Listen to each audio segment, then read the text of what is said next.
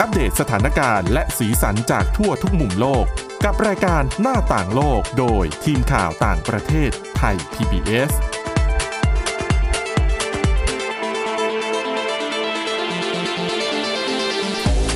สวัสดีค่ะ ต้อนรับสู่รายการหน้าต่างโลกค่ะ วันนี้อยู่กับทีมข่าวต่างประเทศไทย PBS เช่นเคยค่ะ พบกับคุณวินิษฐาจิตกรี คุณจิรศักดิ์จันแก้ว แล้วก็ดิฉันทิพย์ตะวันเทียรนัยพงค์ค่ะ สวัสดีค่ะครับ สวัสดีครับค่ะ เรารายการเราก็นำเสนอเรื่องราว สนุกสนานมีสาระนะคะ จากทั่วทุกมุมโลกมาฝากคุณผู้ฟังกันเป็นประจำทุกวันจันทร์ถึงวันศุกร์นะคะ วันนี้เริ่มเรื่องแรก เป็นเรื่องหลาย ๆ คนอาจจะตั้งปณิธานเอาไว้ว่าปีใหม่ เข้ากับช่วงปีใหม่แบบปีนี้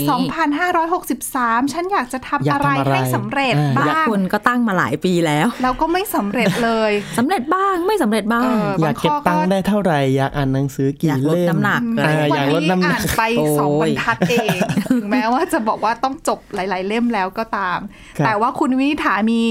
คำแนะนำดีๆ มาฝากว่าจะทำอย่างไร ให้ปณิธานปีใหม่ประสบความสำเร็จใช่ไหมคะ ใช่ค่ะ มันเป็นงานวิจัย งานวิจัยอย่างจริงจังเลยนะ ว่าทำยังไงปณิธานปีใหม่ถึงอืมจะมีแนวโน้มที่จะสำเร็จเป็นผลงานวิจัยโดยมหาวิทยาลัยสแครนตันที่อังกฤษนะคะ เขารวบรวม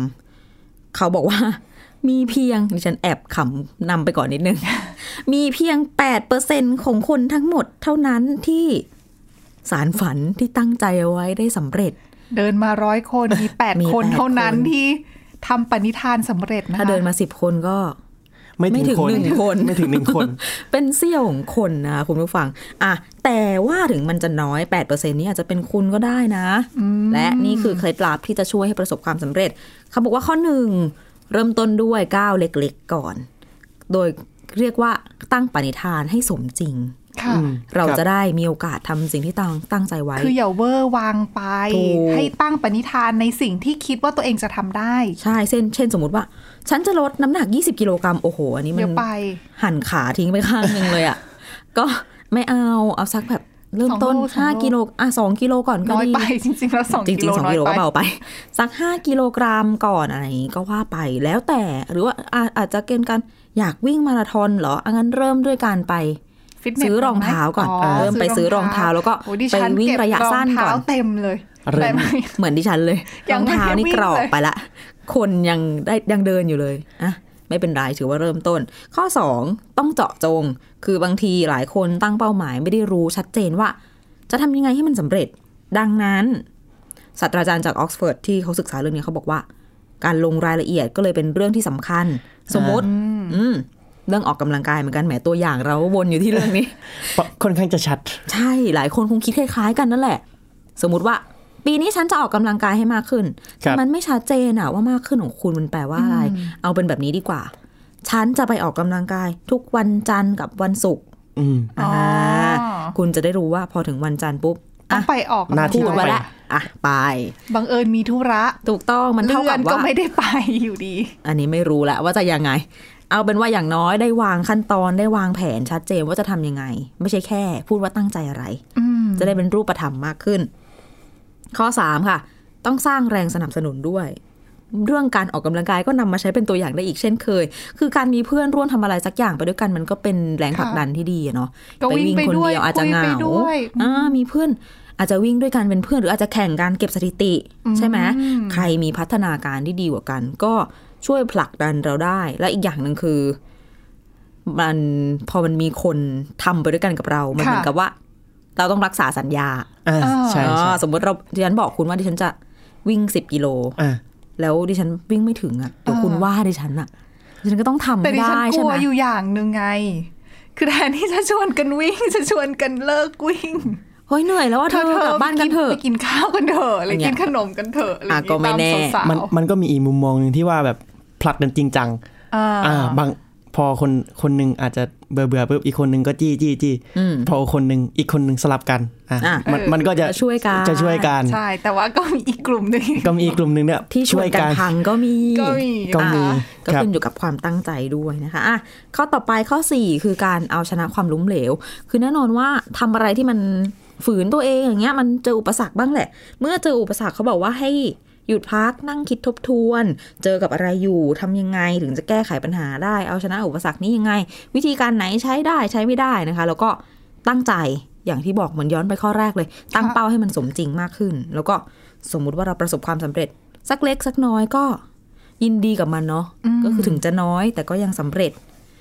ถ้าเกิดติดขัดเจออุปสรรค อาจจะลองหาวิธีใหม่ค่ะในการมุ่งมั่นทำตามแผนที่ตัวเองวางไว้ให้สำเร็จ และข้อ 5 ข้อสุดท้ายเขาบอกว่า ควรจะตั้งปณิธาน ให้เป็นไปในทิศทางเดียวกันกับแผนระยะยาวของชีวิตคุณอะนะอืมก็คือเป้าหมายในปีเนี้ยปีใหม่เนี้ยที่ดีที่สุด คงจะเป็นเป้าหมายที่เป็นส่วนหนึ่งของปณิธานชีวิตในระยะยาวของคุณค่ะไม่ใช่แค่อะไรที่แบบ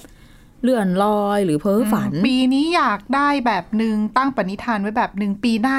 เปลี่ยนคนละแบซะบอีกแหละเดี๋ยวจะเหนื่อย เออเดี๋ยวจะกลับไปกลับมา ถ้าเกิดว่าเป็นสิ่งที่คุณสนใจ เป็นตั้งเป้าสำหรับชีวิต มันก็จะเริ่มต้นเป็นขั้นเป็นตอนชัดเจน อืมก็ถือว่าเป็นเคล็ดลับดีๆนะคะใช่ที่นำมาฝากกันน่าจะช่วยให้หลาย ๆ คนที่มีปณิธานปีใหม่เนี่ย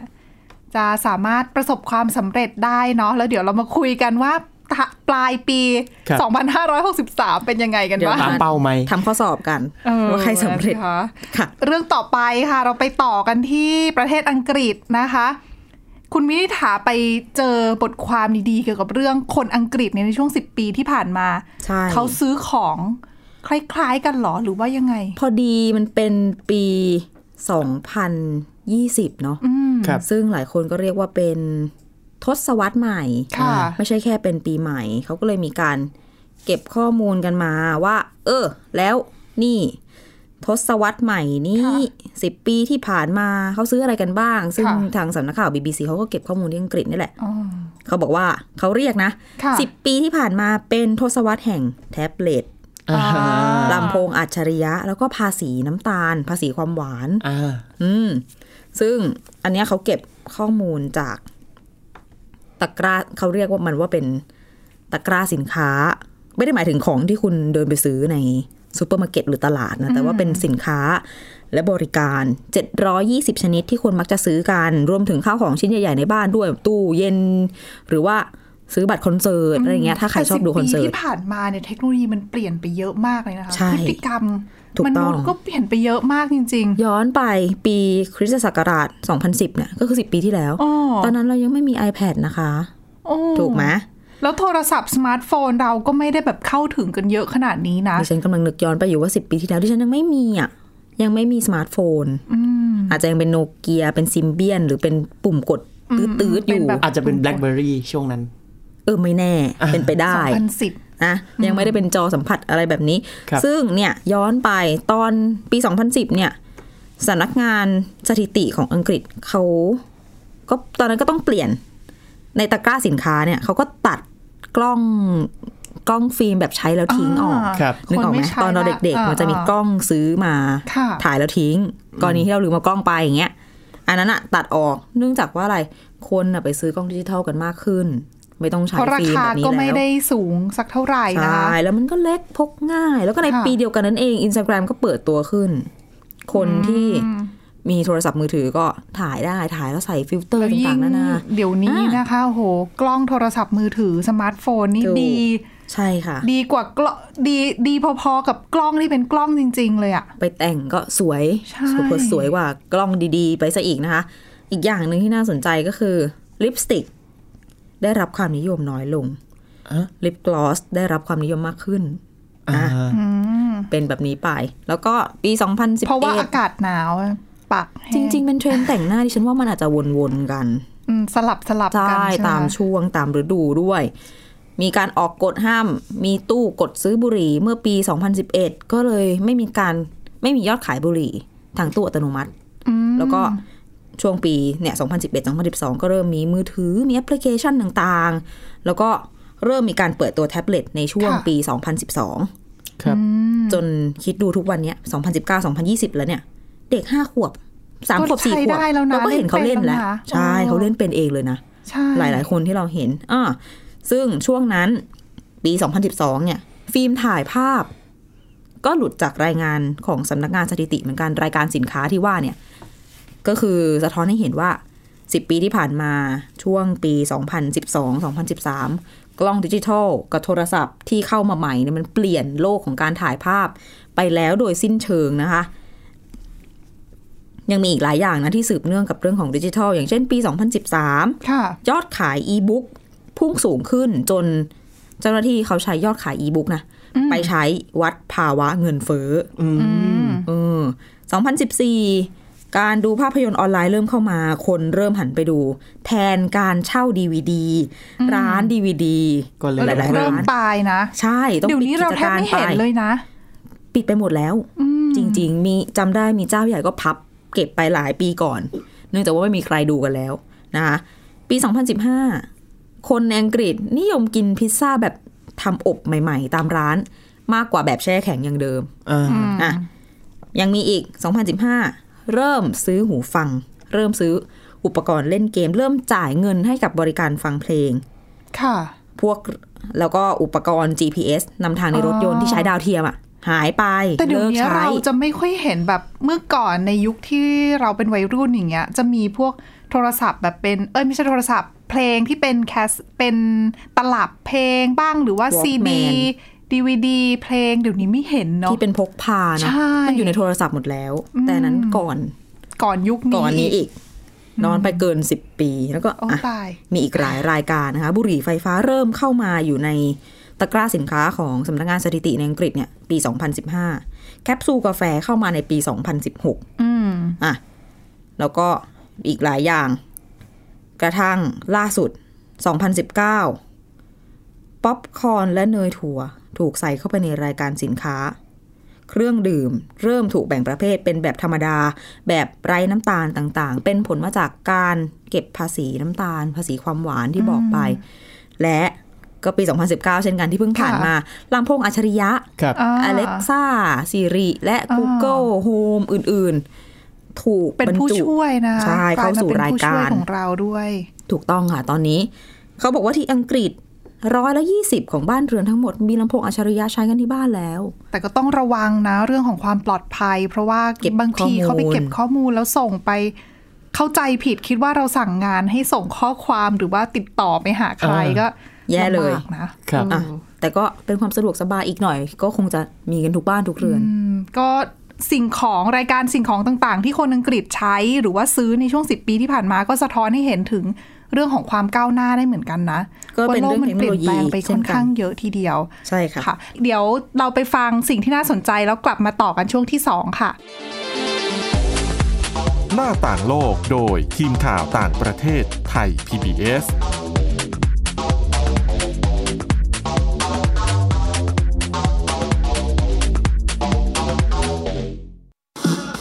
ไทย PBS Digital Radio Infotainment for All ส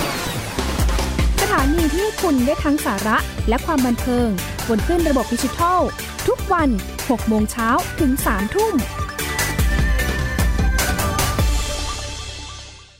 มากกว่าด้วยเวลาข่าวที่มากขึ้น จะพัดพาเอาฝุ่นออกไปได้ครับ มากกว่าให้คุณทันในทุกสถานการณ์ ตามที่กฎหมายดังกล่าวกำหนดเอาไว้ มากกว่ากับเนื้อหาเที่ยงตรงรอบด้านนำมาใช้ในคดีเมาแล้วขับ มากกว่า ในทุกทางออกของสังคม ป้องกันไม่ให้ปัญหาเกิดขึ้น มากกว่ากับข่าวรอบวันในทุกมิติ เครนก่อสร้างเกิดอุบัติเหตุขึ้น มากกว่าด้วยการวิเคราะห์ที่ตรงจุด ความพยายามของภาครัฐที่จะแก้ปัญหา และมากกว่ากับทีมข่าวมืออาชีพ ข่าวไทย PBS ให้คุณได้มากกว่าเพราะวิทยาศาสตร์อยู่รอบตัวเรา มีเรื่องราวให้ค้นหาอีกมากมาย เทคโนโลยีใหม่ๆ เกิดขึ้นรวดเร็วทำให้เราต้องก้าวตามให้ทัน อัปเดตเรื่องราวทางวิทยาศาสตร์ เทคโนโลยี และนวัตกรรมที่จะทำให้คุณทันโลก กับรายการ s c i e n t e c h ทุกวันจันทร์ถึงวันศุกร์ทางไทย PBS Digital Radio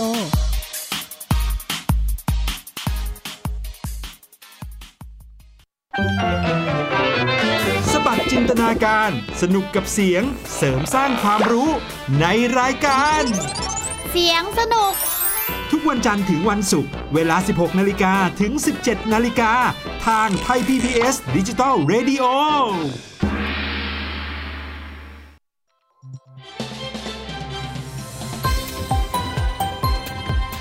คุณกำลังรับฟังไทย PBS ดิจิทัลเรดิโ่วิทยุข่าวสารสาระ เพื่อสาธารณะและสังคม หน้าต่างโลกโดยทีมข่าวต่างประเทศไทย PBS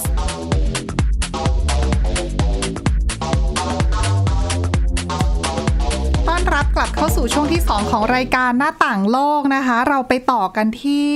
ประเทศญี่ปุ่นค่ะครับประเทศซึ่งกำลังจะได้เป็นเจ้าภาพ ไม่ใช่กำลังกำลังจะเป็นอ่ากำลังจะจัดเออกำลังจะจัดครับ โอลิมปิกในปีอ่ามนี้หกรรมนะคะกีฬาโอลิมปิกในก็คือปีประเทศญี่ปุ่นนั่นเอง2020 ญี่ปุ่นนั่นเองใช่ครับ ก็นี่ก็เป็นเรื่องราวของญี่ปุ่นนะครับ ผมก็คือว่าก่อนที่จะจัดมหกรรมกีฬาขนาดใหญ่เนี่ยสิ่งหนึ่งที่เราอาจจะคุ้นเคยกันก็คือการวิ่งคบเพลิง ค่ะอ่าวิ่งคบเพลิงไปตามเมืองต่างๆเออจุดจากเอเธนส์มาแล้วก็ค่ะสำหรับโอลิมปิกก็คือจุดจากเอเธนส์มาแล้วก็ขึ้นเครื่องบินมามายังญี่ปุ่น หลายคนก็สงสัยว่าเอ๊ะจุดแล้ว จัดแล้วโอลิมปิกเกิดแล้วแล้ว คบเพลิงไปอยู่ไหนนะ ไปเก็บไว้ไหน ยังยังยังอยู่ตรงนั้นแหละครับครับ ผมก็นี่เป็นเรื่องราวของนักวิ่งคบเพลิงที่อยากอยากเก็บ moment ที่ว่าเออฉันได้วิ่งแล้วก็ถือคบเพลิงเพื่อไปจุดนะครับผมก็ถ่าคืยอภาพไว้ มากมากกว่านั้น ยังไม่พอใช่ไหมยังไม่พออ่านะครับผมก็อย่างที่เราทราบกันว่าโอลิมปิกจะจัดที่ญี่ปุ่นก็มีนักวิ่งคบเพลิง ก็อยากถ้าอยากจะเก็บอ่าตัวคบเพลิงที่ตัวเองวิ่งไว้เนี่ย ทางคณะกรรมการจัดงานโอลิมปิกของญี่ปุ่นนะครับ ผมก็ได้ผลักดันให้ให้คนที่วิ่งคบเพลิงเนี่ยสามารถที่จะซื้อคบเพลิงที่ตัวเองวิ่งได้ละ ก็มูลค่าแต่ว่าเราต้องส่งครบคบเพลิงให้กับ คนอื่นด้วยหรือเปล่า ไม่อ่าวิธีการจุดคบเพลิงถ้าใครเคยดูก็จะไม่ได้ส่งอ๋อต่อเพราะว่าจะส่งแค่ไฟอย่างเดียวจะส่งแค่ไฟอ่าใช่ครับถูกโอ้ยถูคอกกีฬาที่แท้จริงเออดิฉันกำลังนึกภาพตามอยู่ ตอนแรกก็เออเออเนาะไม่ใช่นี่นาเขาไม่ได้ไม่ได้ไม่ได้ยื่นคบเพลิงให้การเขาส่งไฟให้การเฉยๆครับผมก็มูลค่าของคบเพลิงหนึ่งอันก็อยู่ที่ประมาณ ไม่ใช่อยู่ที่ประมาณอยู่ที่ราคา 70,000 เยนหรือ 19,100 บาทนะครับผมซึ่งอ่า การวางแผนการให้สามารถจำหน่ายคบเพลิงได้เนี่ยก็เป็นส่วนหนึ่งค่ะในการลดค่าใช้จ่ายในการผลิตคบเพลิงของคณะกรรมการจัดงาน อืมอ๋อสาซะเลยอาจอาจจะงงๆไม่งั้นเดี๋ยวเดี๋ยวเอามาคืนก็ไม่รู้จะเอาไปเก็บไว้ไหนนะคะสิ้นเปลืองเอออาจจะงงๆว่าเอ๊ะทำไมต้องต้องขายด้วย คือคือคนวิ่งคบเพลิงอะเยอะมาก เยอะขนาดอ่าตัวเลขที่เขาประเมินมาเนี่ยประมาณ 11,200 คน ค่ะ วิ่ง ทั่ว 47 จังหวัดของญี่ปุ่นค่ะแล้ว 11,200 คนเนี่ย ผมลองเอาไปคูณเป็นเงินนะครับ ผมก็ได้เงินประมาณ 784 ล้านเยนหรือคิดเป็นเงินไทยก็ประมาณ 214 ล้านบาท โอ้โหกดกดเดี๋ยวนะ คบเพลิงอันหนึ่งนี่ราคาเท่าไหร่นะคะ ราคาที่ขายใช่ไหมไม่ใช่ต้นทุนอ่าอันนี้คือเขาขายราคาทุน ใช่ก็คือเหมือนว่าตกลงกันว่าอย่าอย่าอย่าเป็น อย่าใช้เป็นสิ่งที่เอากำไรอ่าอ่าคณะกรรมการโอลิมปิกสากลในยกำหนดว่าไอ้คบเพลิงเนี้ยอย่าเอาอย่าใช้เป็นสิ่งที่เอากำไรก็คือเอาหมายถึงให้ขายได้อ่าแต่ไม่ใช่แต่ไม่ใช่ขายเอากำไรนะใช่ขายแค่เอาทุนคืนก็พอออืมก็คิดเป็นเงินไทยเท่าไหร่นะคะอ่าเฉียดอันหนึงสองหมื่นอันหนึงเจ็ดหมื่นเยนก็ประมาณหมื่นเก้าพันอืมหนึ่งหมื่นเก้าพันดีบาทซะว่าเกือบเกือบสองหมื่นบาทอืมก็ราคาสูงใช้ได้เลยนะจริงแต่แต่ก็สำหรับคนที่ได้วิ่งคบเพลิงโอลิมปิกอะก็ก็ระดับนั้นจเนาะริงๆอ๋อไม่ เขาลำหาบากกำไรหรอกไม่ได้เนาะอ่าดิฉันกำลังคิดอยู่ว่าถ้าหากำไรได้เนี่ย เอาเก็บคืนมาแล้วเปิดประมูล ไม่มันมีหลายอันดิฉันว่ามันอาจจะไม่ค่อยมีมูลไม่ค่าก็เท่าเป็นไหร่คบเพลิงที่ใครเป็นคนถือไงอืมแต่ว่าเขาหากำไรไม่ได้อะนะครับนะก็แล้วก็นี่มีข้อมูลออกมาด้วยว่า ถ้าสมมุติว่าอ่าตัวคบเพลิงเหลือหรือไงก็ตามเนี่ยทางคณะผู้จัดงานเนี่ยก็อาจจะล็อบบี้อาจจะขอร้องให้ตัวรัฐบาลท้องถิ่นของญี่ปุ่นเนี่ย อาจจะซื้อคบเพลิงแล้วก็เก็บไว้ตามท้องถิ่นนั้นๆว่าคบเพลิงอันเนี้ยอ๋อเป็นโชว์เอาไว้อ่าใช่ไหมมันเคยมันเคยวิ่งผ่านผ่านเขตนี้อ่าประมาณนั้นจรินะงๆครัก็บเป็นผมประวัติศาสตร์ไปอีกอย่างหนึ่งใช่ครับ แต่อันนี้จะแจ้งว่าไอการวิ่งคบเพลิงเนี้ยและจำหน่ายคบเพลิงเนี้ยไม่ใช่ครั้งแรก แต่มีเคยทำมาก่อนหน้านี้แล้วใน 2 ปีก่อนค่ะ ในช่วงโอลิมปิกฤดูหนาวนะครับ ผมจัดที่เมืองพยองชางในในเกาหลีใต้ ก็ตอนนั้นก็ขายอยู่ที่ประมาณ 50,000 เยนประมาณ 13,000 กว่าบาทอืม ก็นี่เป็นเรื่องราวของโอลิมปิกที่เกี่ยวข้องกับก็น่าสนใจเนาะญี่ปุ่สำหรับคนที่วิ่งคบเพลิงแล้วก็อยากจะเก็บไว้เป็นที่ระลึกอ่าใช่ก็ถือว่าเป็นของสะสมได้อีกแบบหนึ่งนะเชื่อว่าหลายใช่คนอาจจะได้ควักเงินซื้อกันแหละ โมเมนต์สำคัญนะของก็เราครั้งหนึ่งนั่นในน่ะสิชีวิตครับอืมและสำหรับใครนะคะ ที่ปีนี้อยากจะบินไปอืมร่วมงานในญี่ปุ่นหรือว่าไปอ่าเที่ยวญี่ปุ่น ซึ่งถือว่าเป็นสถานที่จุดหมายปลายทางที่หลายคนอยากจะไปเที่ยวคนะรับเห็น คุณจิรศักดิ์บอกว่าสายการบินญี่ปุ่นเองเนี่ยจะแจกตั๋วเครื่องบินฟรีด้วยเหรอคะ ใช่ครับ ก็นี่ก็เป็นเขาเรียกว่าเป็นส่วนหนึ่งของนโยบายกระตุ้นเศรษฐกิจของญี่ปุ่นละกันนะครับ ผมเพราะว่าการเนี่ยทาง Japan Airlines ซึ่งก็คือสายการบินแห่งชาติของญี่ปุ่นเนี่ยประกาศที่จะแจกตั๋วเครื่องบินไปกลับภายในประเทศนะครับ อ๋อ ในแจกประเทศ แจกเครื่องบิน แจกตั๋วเครื่องบินไปกลับภายในประเทศ 50,000 ที่นั่ง รวมทั้งหมดเนี่ยไปกลับแล้วก็คือ1 1แสนใบ อ่านะครับผมซึ่งหลายคนอาจจะหูพึ่งว่าเอ๊ะแจกทำไมอะแจกโอ้แจกทำไมแจกซะเยอะเลยนะครับผมซึ่งมันก็เป็นมาตรการกระตุ้นเศรษฐกิจที่ให้คนออกไปเที่ยวตามหัวเมืองต่างๆ ที่หัวเมืองย่อยที่ไม่ได้ไม่ได้แค่โตเกียวหรือว่าโอซาก้าอ่านะครับผม ซึ่งกฎเกณฑ์ของมันก็อ่าการกระตุ้นเศรษฐกิจครั้งนี้ก็มีก็มีเงื่อนไขนะครับผมซึ่ง ต้องเดินหนึ่งต้องเดินทางในประเทศญี่ปุ่น อย่างที่บอกไปแล้วนะครับผมแล้วก็สองสำหรับชาวต่างชาติที่ไม่ได้ถือพาสปอร์ตญี่ปุ่นอ่าเป็นการกระตุ้นการท่องเที่ยวจริงครับใช่ไม่งั้นคนญี่ปุ่นจะไปๆทำขงาอนก็ไม่ได้อะรอย่างเงี้ยไม่ได้ ใช่ครับ แล้วก็สามแล้วก็สามต้องสมัครลงทะเบียนในระบบ นอกอ่าลงมาจากประเทศอื่นที่ไม่ใช่ญี่ปุ่นอ่าก็คือลงทะเบียนคือเราต้องไปอยู่ต่างประเทศอะเดี๋ยวใช้ VPN แอบไปอ่าชี้ช่อง ชี้ช่องรวยอีกแล้วแต่ว่าก็ไม่ได้อยู่ดี เพราะว่าตัวพาสปอร์ตก็ต้องโชว์อยู่หนังสือเดินทางต้องโชว์อยู่แล้วเนาะอืมจริงครับว่าเป็นคนชาติไหนเขาคิดมาแล้วแล้วก็ช่วงเวลาเดินทางเนี่ยก็คือช่วง1กรกฎาคมถึง 30 กันยายนนี้ ซึ่งถ้าใครจำได้ก็คือมันก็ช่วงเดียวที่ตรงกับการจัดช่วงกีฬาโอลิมปิกนั่นเอง อ๋ออพอดีแต่จริงๆดิฉันว่าก็ไม่ค่อยเท่าไหร่ อ๋อ ก็กรณีคนที่เดินทางใช่มาญี่ปุ่นเพื่อมาร่วมงานโอลิมปิกแล้วอาจจะอยากอยู่ต่อหรือว่าไปเที่ยวที่อื่ใช่นอีกอะนะคะ ครับผม ก็ถือว่าเป็นนโยบายที่ดีเหมือนกันนะ ก็อาจจะช่วยเรียกว่าดึงคนมาจากรถไฟความเร็วสูงต่างอ๋อๆเพใช่ราะนักท่องเที่ยวอาจจะเลือกส่วนหนึ่งเชื่อมก็อย่างนั่งรถเพราะไฟการมันก็เดินจะเห็นทางวิก็วอาจจะอืมแล้วก็ไม่ได้เสียเวลาแต่มันก็จะช้า ช้ากว่าเครื่องบินนะดิฉันว่าหรือเปล่าช้ากว่าแต่คือไม่เดี๋ได้ยวช้ามากเนาะมีมีข้อแม้มีเงื่อนไขอีกอีกระดับหนึ่งเลย ซึ่งต่อไปก็คือว่าข้อแม้ต่อไปก็คือว่าต้องอ่าต้องเป็นสมาชิกในการเก็บหมายการบินของ Japan Airlines ด้วยอ๋ออ่าโอ้ไม่เป็นไรเดี๋ยวสเรามัครเราอ่าดี๋ยวเราสมัครก่อนเดี๋ยวเดี๋ยวสมัครกันได้นะครับผมก็ได้แล้วก็อีกอย่างหนึ่งที่อันนี้ผมว่ามันน่าสนใจตรงที่ว่า มันเลือกมันเลือกปลายทางที่จะไปไม่ได้ นะมันเลือกมันเราเลือกเลือกปลายทางไม่เลือกปลายทางได้ที่จะไปไม่ได้ แต่เลือกต้นทางที่จะไปได้ ต้นทางก็คือใช่เพราะว่าเราต้องอ่าเราต้องรู้เพราะเราฉันจะขึ้นที่ไหนไงใช่ครับ ซึ่งอ้าวซึ่งเขาก็มีให้เลือกสามที่ก็คือมีอ๋อที่ดีฮันดิดะจังที่โตเกียวอ่าที่โตเกียวก็คือฮันดิดะแล้วก็ที่โอซาก้าสองที่คือคันไซกับอิตามิสนามบินนะครับผม แล้วปลายทางนี่มีที่ไหนบ้างคะ ปลายทางก็คือว่าตามที่ผมอ่านรายละเอียดมาเนี่ย ตอนนี้รายละเอียดฉบับเต็มเนี่ยยังไม่ออกมาอ่ารายละเอียดฉบับเต็มจะออก จะออกปลายเดือนนี้ ปลายเดือนมกรานี้นะก็ครับเรียผกมว่าสุ่มอะนะคะคงใช่กครับระจายจำนวนนักท่องเที่ยวไปยังเมืองต่างๆใช่ใช่ใช่เป้าหมายคืออย่างนั้นเลยครับอืมแล้วก็เบื้องต้นเนี่ยที่อ่านก็คือเลือกรายละเอียดปลายทางไม่ได้แต่ว่าจะแสดงให้เห็นก่อนว่า เออ ถ้าโอกาสสุ่มมันจะมีสี่อันนี้ อ๋ออ่าอ๋อคือจะมีเหมือนกับจะพอรู้เมืองไหนจะมีโควต้าอ่าอย่างนี้ใช่ไหมคะว่าอ่า ได้กี่ที่นั่ง ใช่ครับอืมมันมันอาจจะสุ่มมาก่อนอย่างนั้น แต่ว่าถ้ากดเซิร์ชใหม่ มันก็จะแรนดอมมันจะแรนดอมใหม่อีกครั้งหนึ่งเหมือนจับฉลากนิดๆใช่จับฉลากนิดก็เป็นโชคด้วยส่วนหนึ่งอะนะคะใช่ครับแล้วช่วงนี้ถึงว่าชาวญี่ปุ่นไปทำบุญกันอ๋อๆไม่เอ่อใช่ชาวญี่ปุ่นเกี่ยวไม่ได้อ๋ออ๋อใช่ชาวญี่ปุ่นไม่ได้ครับเอ๊ะดิฉันห้ามยังลืไงมอ่าครับผมแล้วก็อ่า วิธีการแจ้งก็คือว่าถ้าแจ้งไปแล้วสมัครไปแล้วก็จะมีอีเมลตอบกลับมาภายใน 3 วันนะครับผมซึ่ง